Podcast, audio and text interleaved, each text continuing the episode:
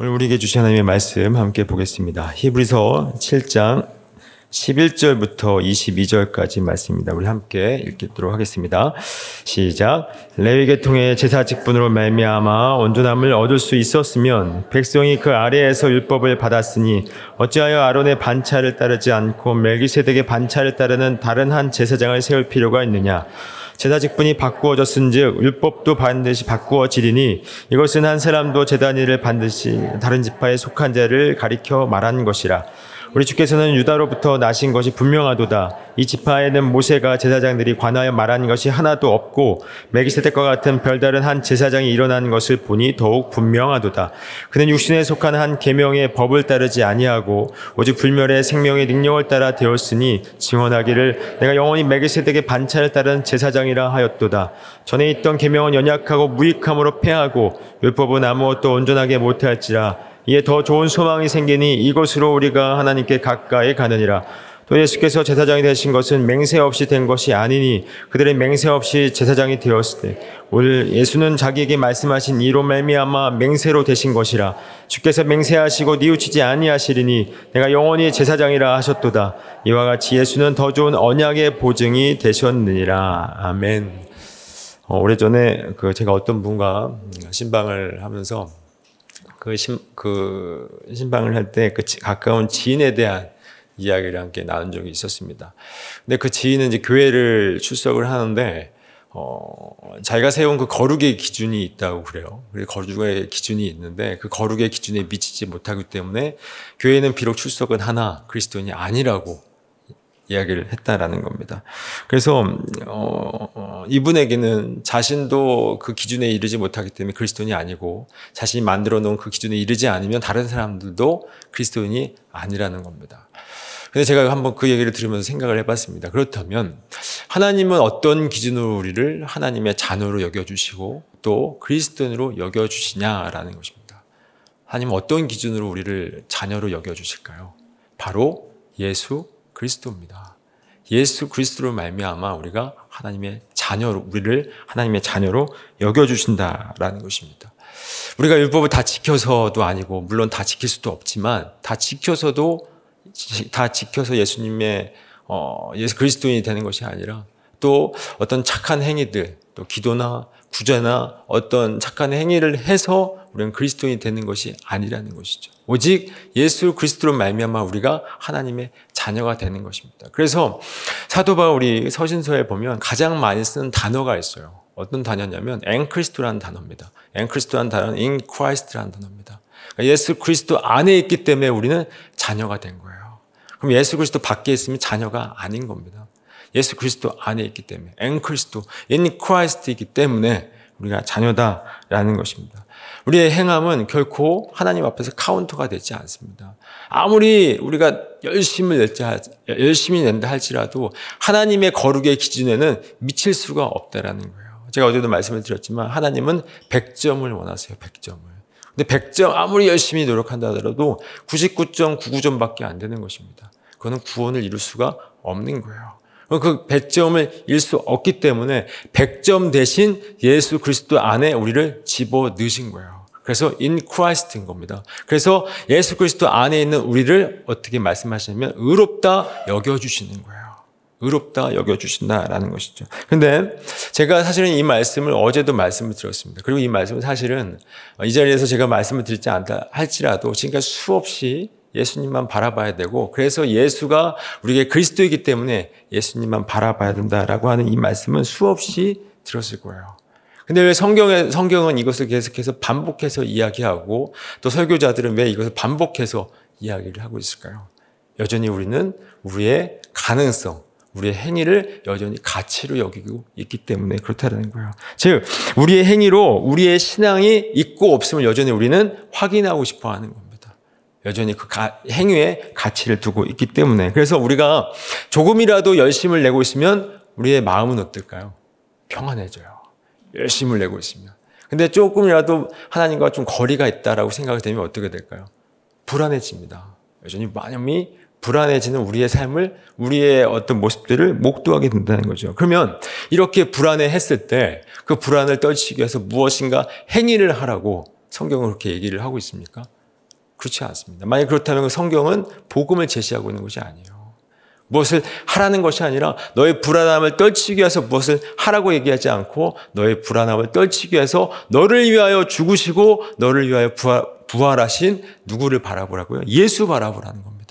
예수를 바라보라고 말씀을 하고 있는 거예요. 그래서 너희 불안, 불안함을 떨치기 위해서는 예수가 정답이다라고 분명하게 말씀을 하고 있는 거예요. 이건 성경에서 계속해서 반복적으로 말씀을 하고 있는 겁니다. 왜냐하면 여전히 우리는 우리의 가능성을 신뢰하고 있기 때문에 나는 할 수 있다는 거죠. 나는 그것을 이룰 수 있다는 겁니다. 오늘 본문 말씀도 그 얘기를 하고 있는 겁니다. 오늘 본문 말씀 함께 읽어보도록 하겠습니다. 11절입니다. 함께 읽겠습니다. 시작. 레위 계통의 제사 직분으로 말미암아 온전함을 얻을 수 있었으면 백성이 그 아래에서 율법을 받았으니 어찌하여 아론의 반차를 따르지 않고 메기세덱의 반차를 따르는 다른 한 제사장을 세울 필요가 있느냐라고 말씀하고 있습니다. 레위 제타 레위 계통의 제사 직분은 율법으로 말미암아 세워진 것입니다. 근데 율법을 주신 이유가 뭘까 요? 율법을 주신 이유는 그것을 지키라고 준 것이 아닙니다. 율법을 주신 이유를 사도 바울이 로마서에서 이렇게 말씀을 하고 있는데 함께 읽어보겠습니다. 로마서 3장 20절 말씀입니다. 시작. 그러므로 율법의 행위로 그의 앞에 의롭다 하심을 얻을 육체가 없나니 율법으로는 죄를 깨달음이니라. 율법의 의미가 뭘까요? 죄를 깨닫는 거예요. 율법을 주신 이유는 네가 죄인이라는 사실을 깨달으라는 겁니다. 그걸 그거를 깨닫고 누구를 바라보라고 하냐면 바로 예수 그리스도를 바라보라고 율법을 주신 거예요. 근데 그동안에 많은 사람들은 그 율법을 지켜서 내가 구원을 이룰 수 있다라고 생각을 했던 겁니다. 그래서 율법을 주신 이유는 죄인됨을 깨닫고 결국 예수를 바라보고 왜냐하면 예수를 바라봐야 되기 때문에 예수를 바라보는 이유는 그 예수가 우리를 온전케 하시기 때문에 그 율법을 지켜서 우리가 온전함을 이룰 수 없기 때문에 그렇습니다. 그래서 12절에서 히브리서 기자가 이렇게 얘기를 하는 겁니다. 우리 12절 함께 읽어보도록 하겠습니다. 시작. 제사 직분이 바뀌었은즉 율법도 반드시 바꾸어지리니라고 말씀하고 있어요. 그동안 율법은 어떤 의미였습니까? 지켜야 되는 것으로 인식을 했어요. 왜냐하면 지키면 온전케 될 줄 알았습니다. 그래서 지켜야 되는 것을 인식을 했는데 이제는 율법이 죄를 깨닫는 것으로 이제 죄, 율법을 통해서 죄를 깨닫는 것이다 라고 알았으니 이제 율법도 율법에 대한 인식이 바뀌어야 된다는 겁니다. 그래서 율법에 대해서 인식을 갈라디아서에서 사도 바울이 뭐라고 그러죠? 율법은 예수님께로 인도하는 몽학 선생이다, 초등 교사다 라고 얘기를 하고 있는 거예요. 율법은 죄를 깨닫는 것이기 때문에 율법을 지켜서 온전함을 이루는 것이 아니라 그것은 예수를 바라보도록 하는 초등교사다. 그래서 사도 바울이 뭐라고 하죠? 율법의 완성은 예수 그리스도라고 말씀을 하고 있는 거예요. 그래서 율법의 12절에서 이hul서 기자가 이렇게 얘기를 한 겁니다. 제사의 직분이 바뀌었은즉 율법도 반드시 바꾸어지니라고 말씀을 하고 있는 겁니다. 이 말씀을 12절에서 이렇게 얘기를 하는데 이걸 다시 한번 확인을 시켜줘요. 왜 이렇게 얘기를 했냐면 11절에 보니까 멜기세덱의 반차에 따른 다른 한 제사장 곧 예수 그리스도가 나타나셨기 때문에 그렇다라는 겁니다. 그렇다면 우리가 이런 질문을 할 수 있을 것 같아요.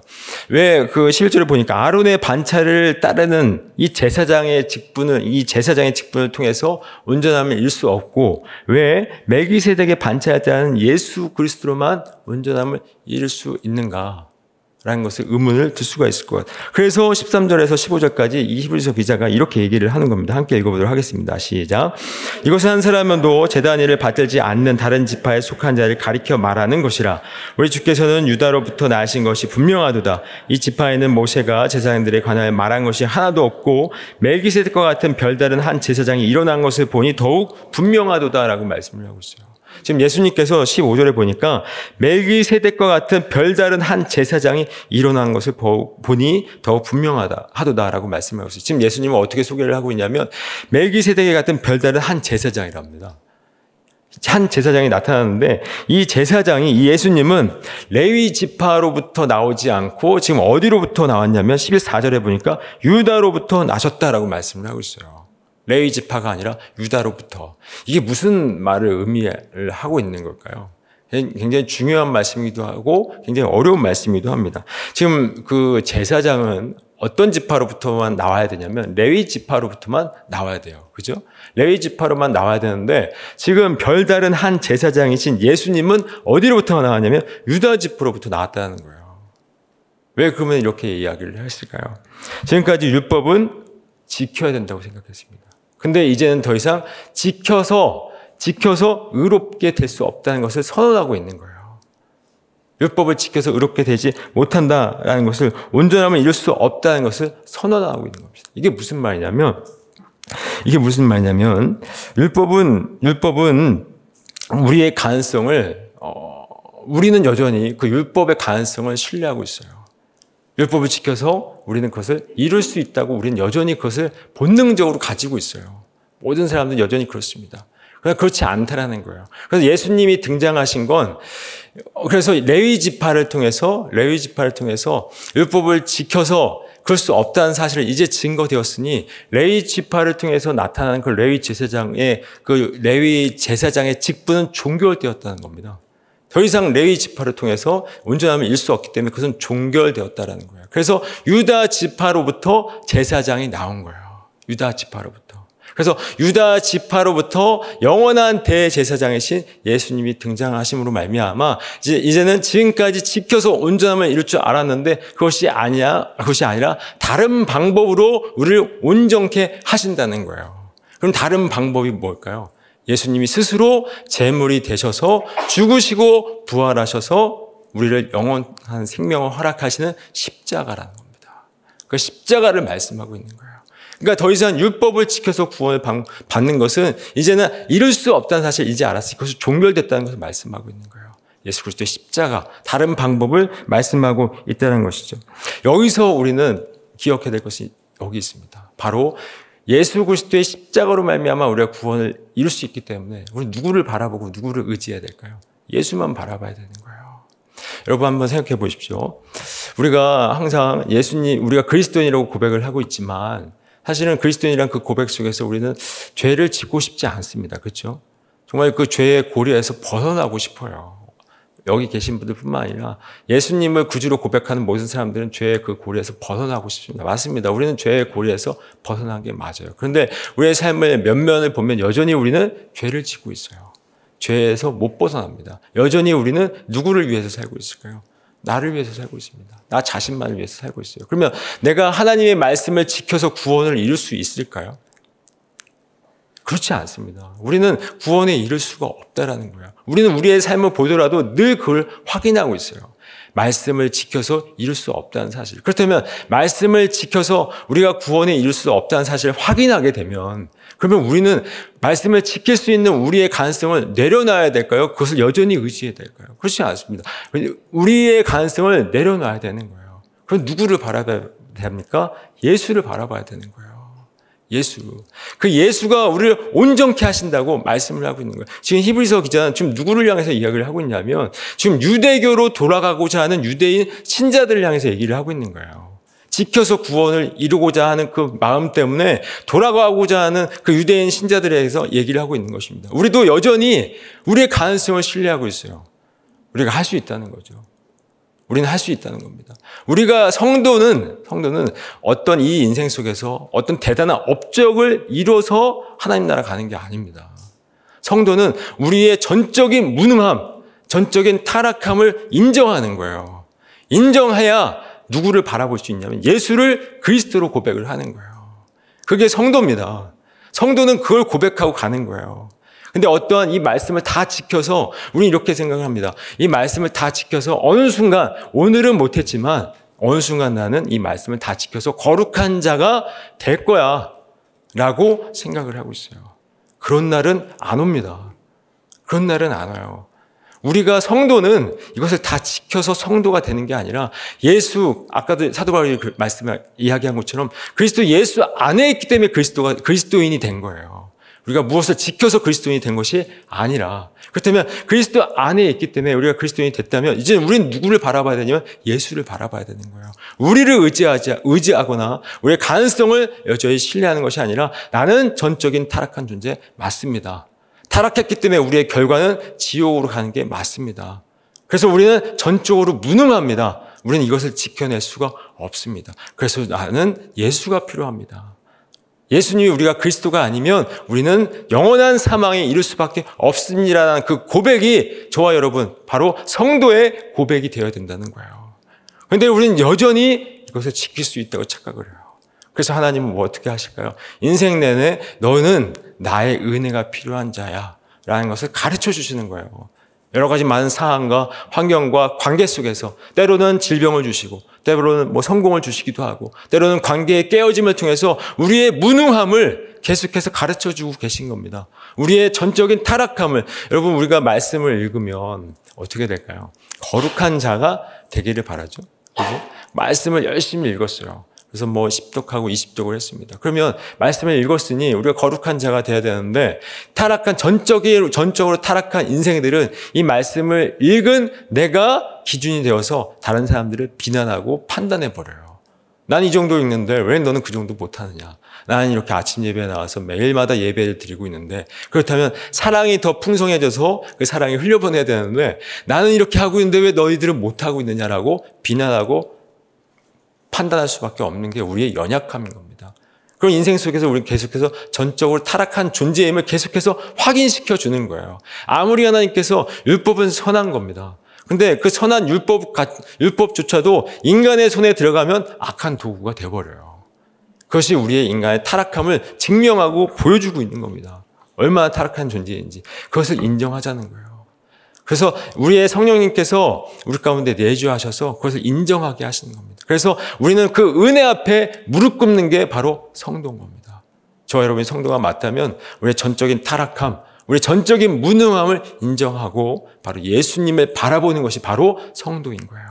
무엇을 대단한 업적을 쌓아서 나도 그 자리에 가겠다 하고 하는 것이 아니라 그것은 성도가 아닙니다. 성도는 예수님을 바라봐야 된다는 거예요. 그러면 왜 예수가 우리를 온전케 하실 수 있을까? 그것을 그것을 16절에서 히브리서 기자가 이렇게 얘기를 합니다. 그 이유를 함께 읽어보겠습니다. 16절 시작. 그는 육신에 속한 한 계명의 법을 따르지 아니하고 오직 불멸의 생명의 능력을 따라 되었으니라고 말씀하고 말씀하고 있어요. 지금 예수님은 오직 불멸의 생명의 능력을 따라 제사장이 되었기 때문에 우리를 구원해 줄 수 있다는 겁니다. 우리를 온전케 하실 수 있다라는 거예요. 근데 이 법, 이 말씀을 로마서 사도 바울이 로마서에서 이렇게 또 말씀을 합니다. 로마서 3장 21절부터 24절까지 함께 읽어보도록 하겠습니다. 시작. 이제는 율법 외에 하나님의 한 예의가 나타났으니 율법과 선지자들에게 증거를 받은 것이라 곧 예수 그리스도를 믿음으로 말미암아 모든 믿는 자에게 미치는 하나님의 의니 차별이 없느니라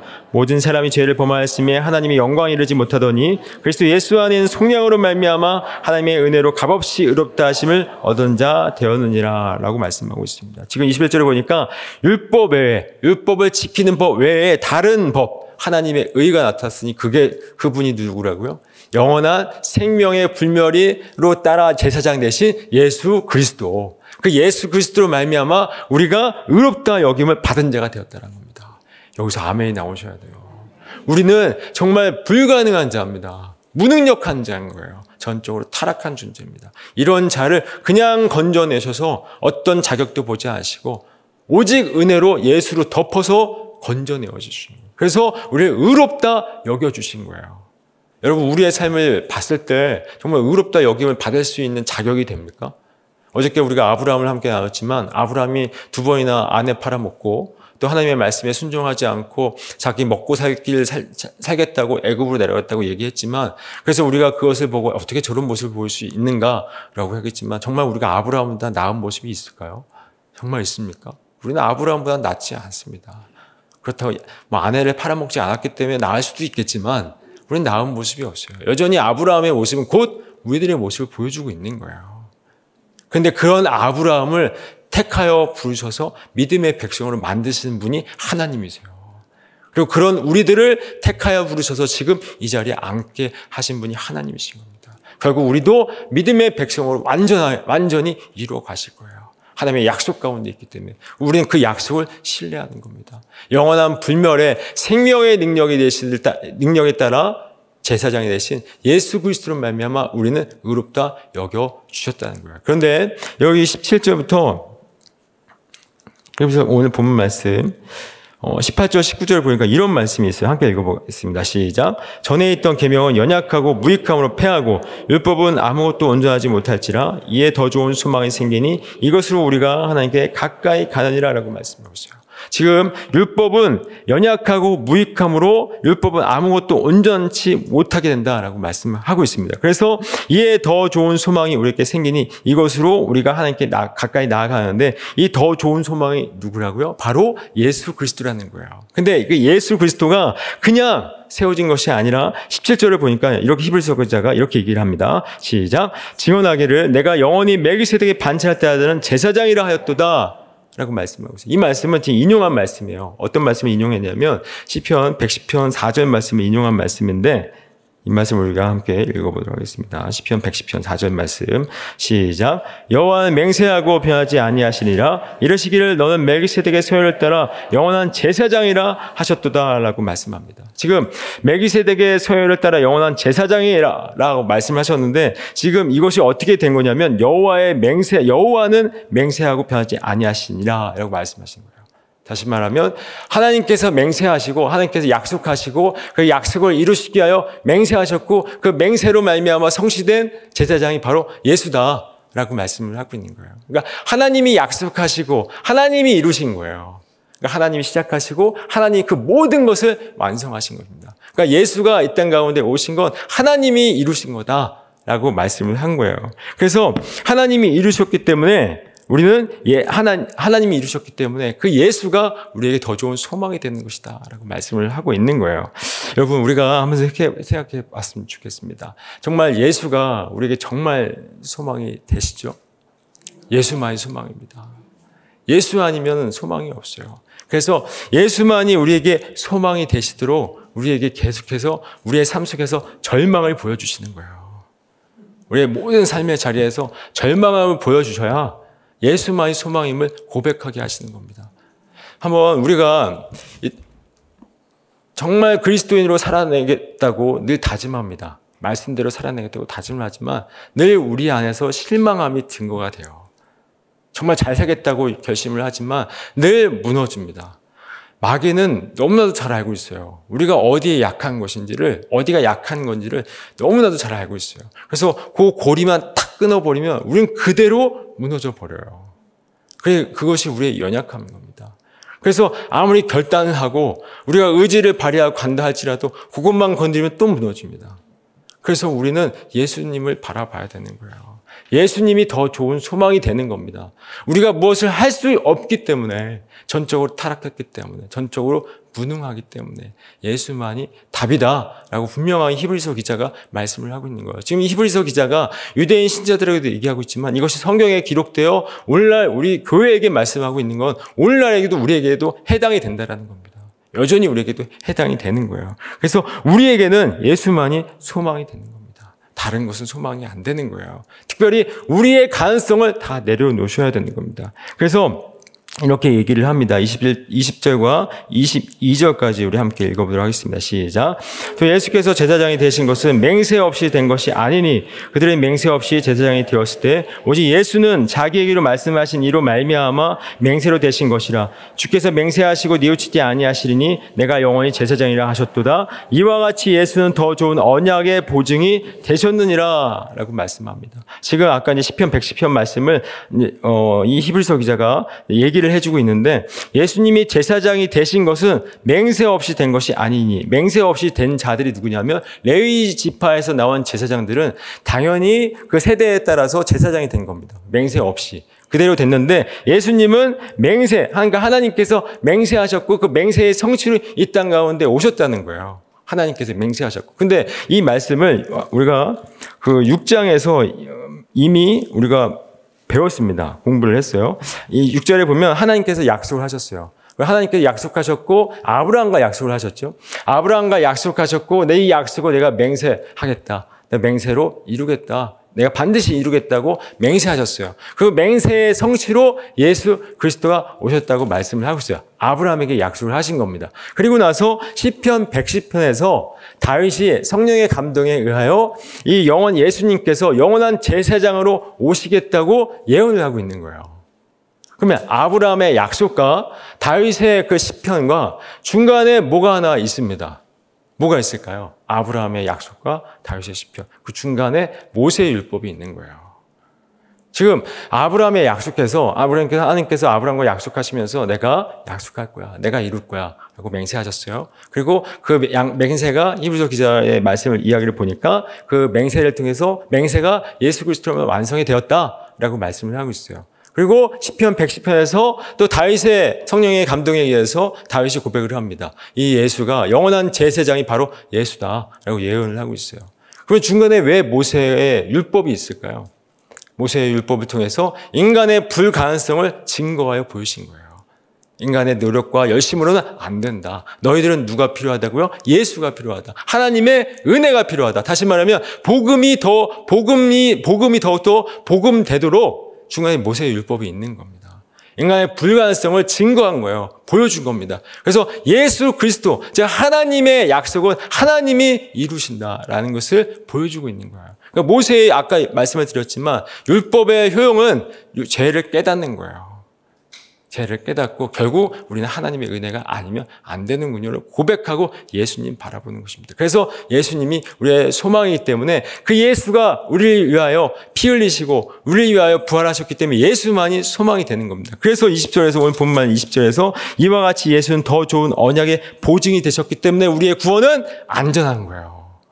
예수가 우리의 보증이 되셨기 때문에.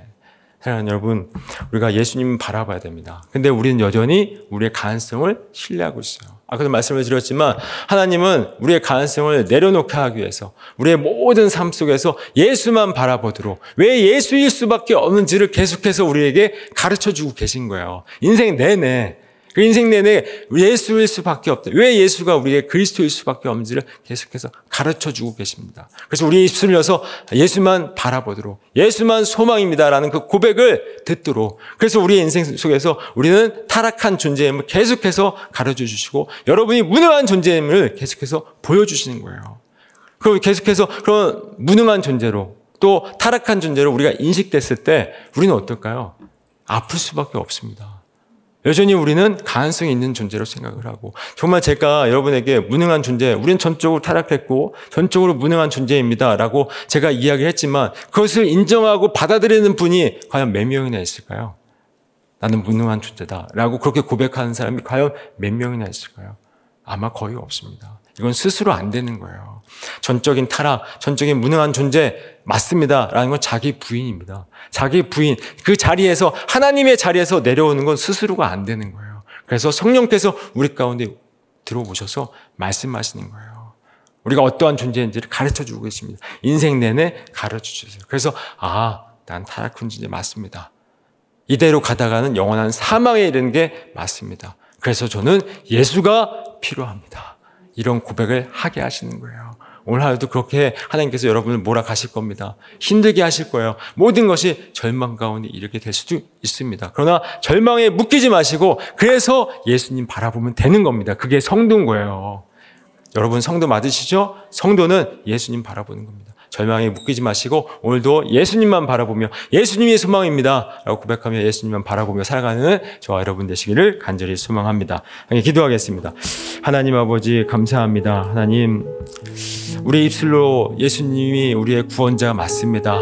예수님이 우리의 그리스도입니다라고 고백을 하고 있지만 어쩌면 여전히 우리는 여전히 우리는 우리의 가능성을 여전히 신뢰하고 어느 순간 다 완성해서 우리 스스로의 능력으로 될 것이라고 착각하며 살아가고 있는 것은 아닌지 모르겠습니다. 하나님, 그런 우리들에게 인생이라는 것을 허락하셔서 고통 속에서 또 절망 속에서 우리 인생을 어, 살아가게 하심으로 말미암아 예수만 바라보게 하신 줄로 믿습니다. 오늘 하루 또 어떠한 삶이 우리를 기다리고 있을지 모르겠지만 하나님 그 상황 속에서 예수만 바라보도록 하시는 하나님의 섭리 아래 모든 것이 있음을 고백하며 진이 어려운 가운데 있다 할지라도 낙심 가운데 있다 할지라도 주저앉지 않게 해주시고 그래서 예수를 더욱더 바라보고 예수만이 우리의 소망 맞습니다라는 고백 속에서 예수 그리스도의 십자가만 의지하는 오늘 하루가 될 수 있도록 인도하여 주시옵소서. 이제는 우리 영원한 대제사장이 되셔서 우리를 위해 십자가에 못 박혀 죽으 시고 우리를 위하여 부활하신 예수 그리스도의 은혜와 그 예수를 이 땅 가운데 보내시겠다고 약속하셨고 그 맹세로 이루신 하나님 아버지의 사랑하심과 그것을 믿음으로 확신케 하셔서 예수만이 소망임을 고백하게 하시는 성령 하나님의 함께 하시고 도와주시고 교통하시는 역사하심이 이제는 내가 무엇을 이루겠다 하는 것을 모든 시도들을 모든 가능성들을 내려놓고 나는 전적인 타락한 존재 맞습니다. 나는 전적으로 무능한 자 맞습니다라는 그 고백 속에서 예수만 바라보기로 다짐하는 모든 하나님의 자녀들 머리 위에 이제로부터 영원토록 함께 하시기를 간절히 축원하옵나이다. 아멘.